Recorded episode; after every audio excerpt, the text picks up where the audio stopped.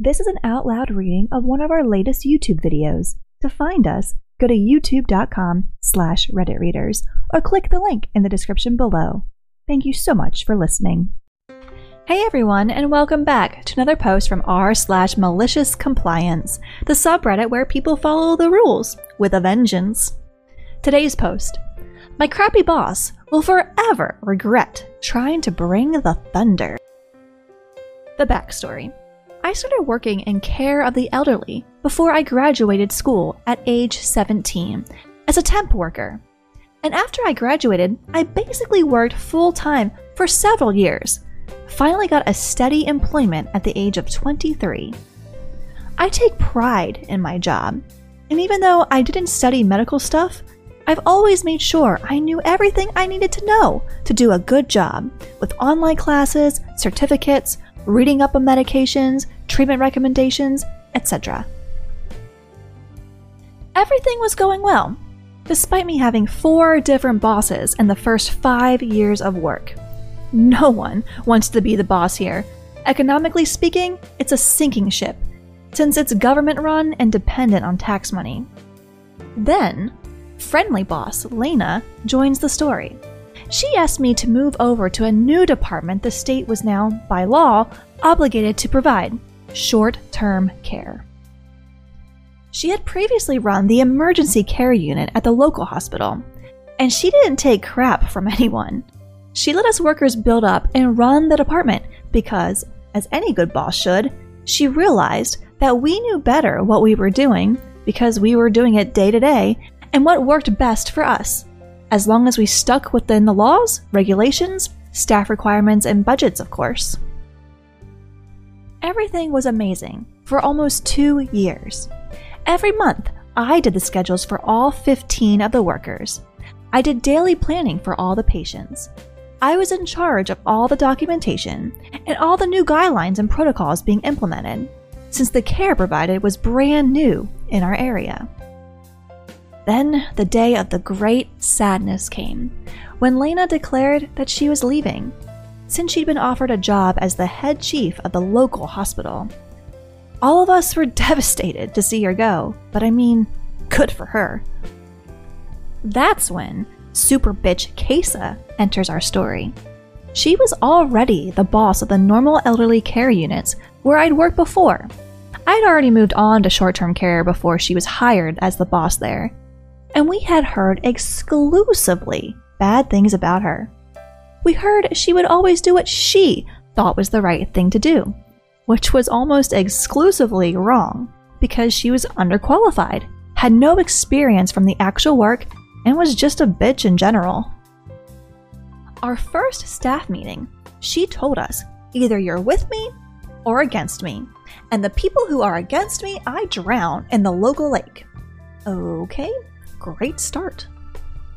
I then tried to explain to her that with our previous boss we'd worked with trust, since Lena had an understanding that us workers actually knew what works best in her own department, and Kajsa instantly shut it down.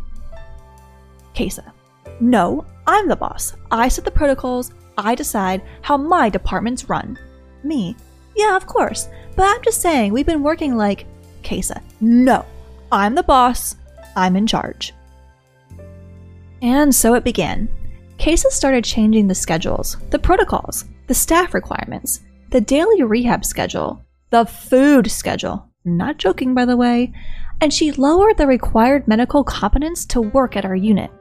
This means there were people working with us who had no prior experience in the job, had no prior experience in the field, barely spoke the language, et cetera. Keep in mind, we had dementia evaluation, palliative care, or end-of-life care, stroke rehabilitation, and so on. Cue the malicious compliance. Kajsa started to try to micromanage everything we did, literally everything. She canceled all the activities we did for the whole business, like pub nights for the elderly, movie nights, summer cafe outdoors, walks, store visits, everything. All without cost to the business. She stated that we're no longer allowed to finish the schedules on our own and gave us two weeks less to finish them, which means We now have one week to input the schedule, try to settle it between us fifteen people, and then hand it to her. She'd finish it and hand it to us the day before it went into effect. And eight out of ten days, the shifts weren't covered. Or we there were six people working the same weekend when it was supposed to be three. So I told Kajsa that I'd been managing the schedule for years and was happy to keep doing it, and that she'd still have it two weeks early. Nope.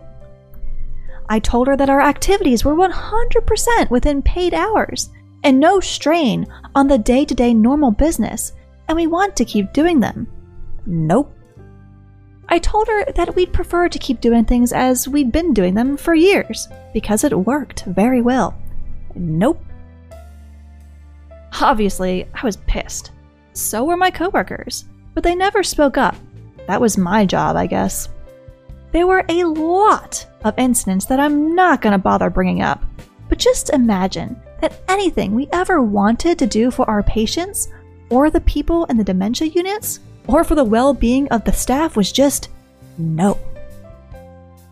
One thing that had been consistent since I started working there when I was seventeen, I'm twenty-seven at this point in the story, is that when you apply for vacation or any kind of leave, you input the leave request, and then you request a temp to cover your shift, and then you inform your boss that you've done both of those things. It's always been like that. Always. So I did. I requested a day's leave. My mom had a doctor's thing in a town a few hours from here. I input the temp request, and then I walked to my boss's office and informed her. She loses it. Maybe because Kajsa's boss was there? I don't know. But she starts yelling, telling me that I'm not allowed to request temps. That's her job. I stand there and take it like a good employee and just say, okay, won't happen again. Big surprise for her. When the next staff meeting comes around, there suddenly wasn't any staff on the actual ward, and a local politician was sat waiting with her mother, who was being committed to my ward that day for over two hours. I wonder who made sure they were arriving at that time on that day. Wink, wink. I told my boss's boss exactly why there weren't any temps scheduled for the meeting. Kajsa got fired. Will make me smile for the rest of my life. And that's going to wrap up today's post. Malicious compliance stories can be so satisfying sometimes. Let us know your thoughts. We would love to hear them in the comments below. If you liked the video, please leave a like or a comment. It always helps us out a lot. And if you'd like to hear more and see more posts from r slash malicious compliance and other subreddits when they come out on the channel, please subscribe. As always, thank you so much for watching and for listening.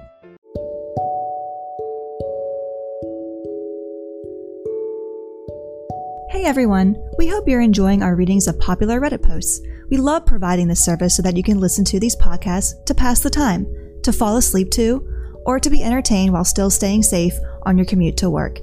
We love to have the freedom to cover even more posts, but the recording and editing is time-consuming work and doesn't pay the bills. If you feel you're getting regular value out of these episodes, please consider supporting us with a small monthly donation. You can donate easily by visiting anchor.fm slash redditreaders and clicking on Support This Podcast. Every little bit helps, even if it's just enough to cover our morning cup of coffee. As always, thank you so much for listening.